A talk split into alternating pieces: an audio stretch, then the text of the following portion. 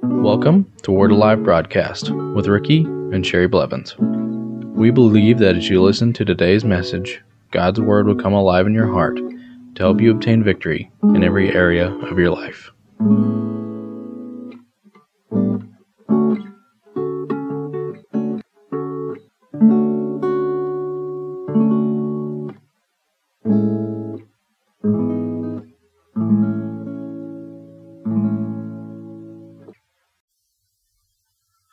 Continue today on the subject of the healing anointing.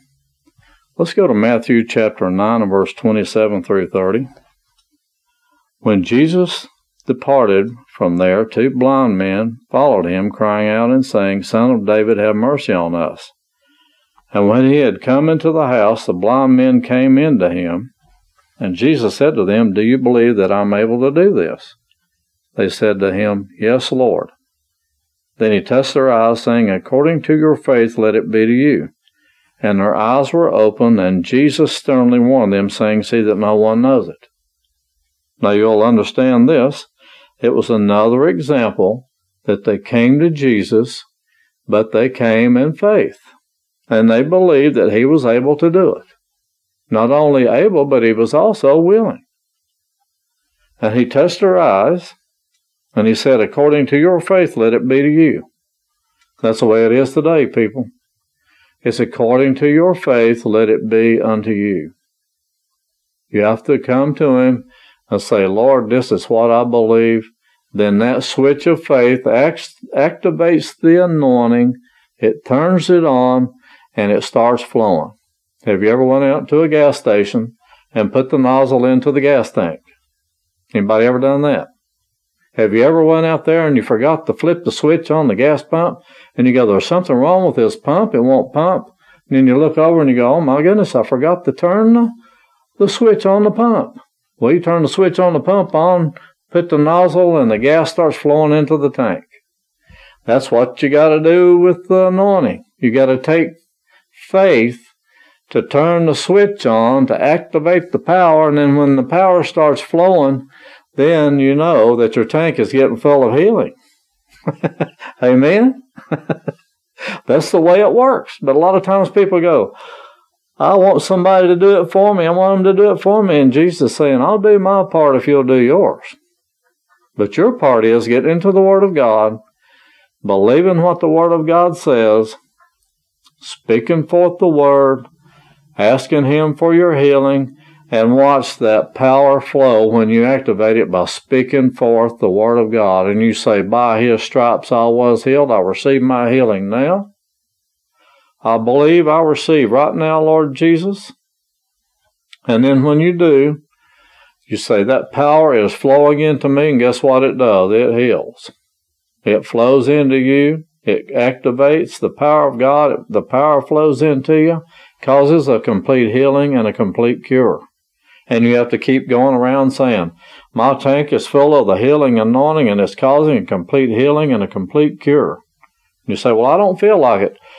You have to keep confessing it. Don't give up. Keep confessing, saying each and every day, saying, I am completely healed. By the power of God, I'm completely filled with that anointing.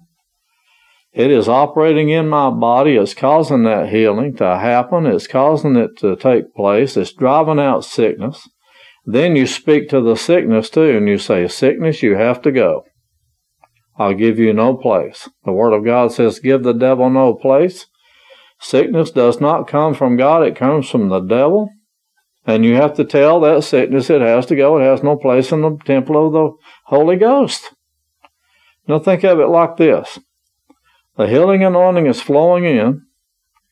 You're the temple of the Holy Spirit. He lives on the inside of you. He's the one that activates the power. He drives it out, but he, he will not override your will concerning anything. So you have to speak it out. Say, I will not allow this sickness in my body. I will only allow healing. I will only allow the anointing. I will only allow the Word of God, what it says in my body, and I won't allow anything else. And I'll thank you, Lord Jesus, that that anointing is healing me now. each and every moment of every day. And when it tries to come back, say, I didn't tell you you could come back, devil. I told you you had to stay gone and you're gone. He'll try to put symptoms back on you. But he's not allowed to. Is that right? Let's go to Acts chapter 3 and verse 1 through 10. Now, here's another example of healing, but it's a little bit different. Now Peter and John went to get up together to the temple at the hour of prayer, the ninth hour, and a certain man lame from his mother's womb was carried, whom they laid daily at the gate of the temple, which is called Beautiful, to ask alms from those who entered the temple, who, seeing Peter and John about to go into the temple, asked for alms. And fixing his eyes on him with John, Peter said, Look at us. So he gave them his attention, expecting to receive something from them. Then Peter said, Silver and gold I do not have, but what I do have I give you. In the name of Jesus Christ of Nazareth, rise up and walk. And he took him by the right hand and lifted him up, and immediately his feet and ankle bones received strength. So he, leaping up, stood and walked and entered the temple with them, walking, leaping, and praising God. And all the people saw him walking and praising God. Then they knew that it was he who sat begging alms at the beautiful gate of the temple, and they were filled with wonder and amazement at what had happened to him. Now let's look at this. This man didn't have faith, but Peter and John did. Peter was operating in one of the gifts of the Spirit as the Spirit of God wills. And this man was begging for alms. He's saying, Money's going to fix my problem. A lot of times we think money's going to fix all of our problems, which we, I, want, I know God wants us to be blessed. He wants us to all be so rich we can't hardly stand it because it gives Him glory when we do things with the, the money that He gives us to help other people and do His will. But Peter's saying silver and gold is not going to fix your problem, dude, but I've got something that will.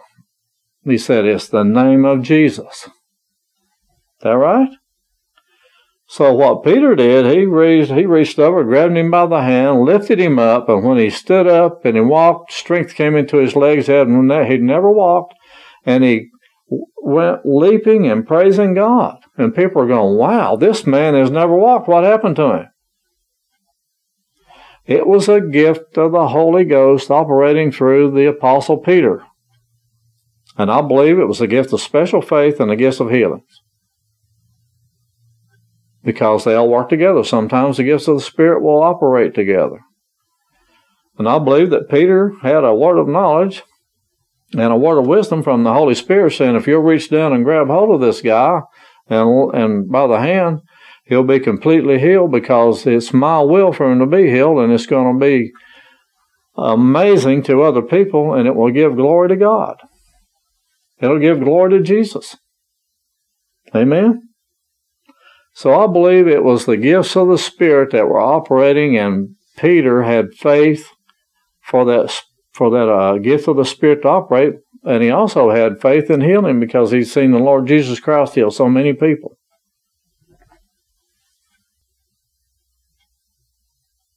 Acts three sixteen, and his name through Faith in his name has made this man strong whom you see and know. Yes, the faith which comes through him has given him this perfect soundness in the presence of you all. Therefore, God has highly exalted him and given him the name which is above every name. Now, the name of Jesus is the name above every name, isn't it? And Peter said, When I spoke forth the name of Jesus, it activated the power of God. And when he spoke forth his name in faith, then what happened was he reached down and grabbed that man and he obeyed the Holy Ghost because you can't do anything unless you obey the Holy Spirit. You couldn't heal an gnat's wing, but when you obey what the Holy Spirit tells you to do, when the anointing is upon you, and you obey what He tells you to do, you can do whatever He tells you. Now, firmly believe that this is what happened. And when he, when he spoke forth the name of Jesus, it happened. It took place. because the name of Jesus is the name above every name. And at the mention of that name, every knee will bow in heaven and earth and beneath the earth. And every tongue will confess that Jesus Christ is Lord to the glory of God the Father.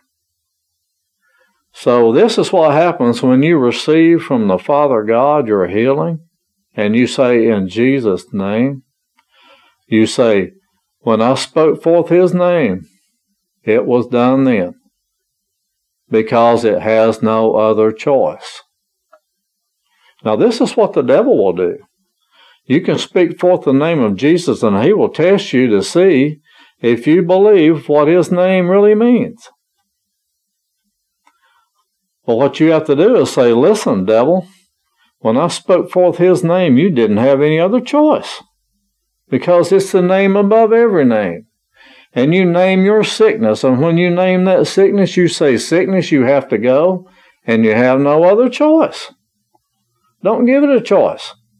When it tries to come back or when it tries to, when that symptom tries to hang on, you say, Symptom, I told you when I prayed in the name of Jesus you had to go and you have no other choice.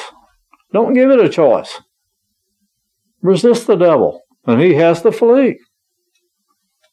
He has to. He has no other choice, but he will try to keep you in a place of bondage, in a place of confinement, in a place of sickness if he can. But he will also see if you believe what that name has to say and how powerful the name is and what that name means. Because the name of Jesus is the name above every name. So when you speak forth his name, it presents all that he is. I'm saying it presents all that He is. Not anything or anybody else, but everything that Jesus is, you, it presents Him. Nothing else. And He is the most powerful being in the universe. Him, the Father God, and the Holy Spirit, all three of the, the Trinity are the most powerful force anywhere. And faith is the way God operates. God's a faith God. And that's how Jesus operated. He operated in faith, and when he did, then it activated the power of God as well. But you have to cooperate with that anointing and use his name. And when you do, nothing can keep you bound. No sickness can keep you bound. Nothing can. No poverty. No anything can keep you bound if you will use forth the name of Jesus, use His Word, and operate under the anointing and receive the anointing in your life to destroy every yoke. That's what it's for. It's also there to lead you and guide you. So I admonish you today receive the anointing, speak forth the name of Jesus, and let it present all that He is.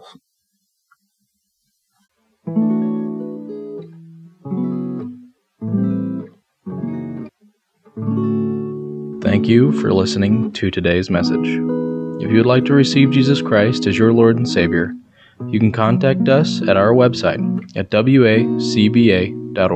If you would like to contact us for prayer, to give, or any other reason, you can do so by going to our website, wacba.org, or by mail at Word Alive Church, P.O. Box 3067, Broken Arrow, Oklahoma 74013.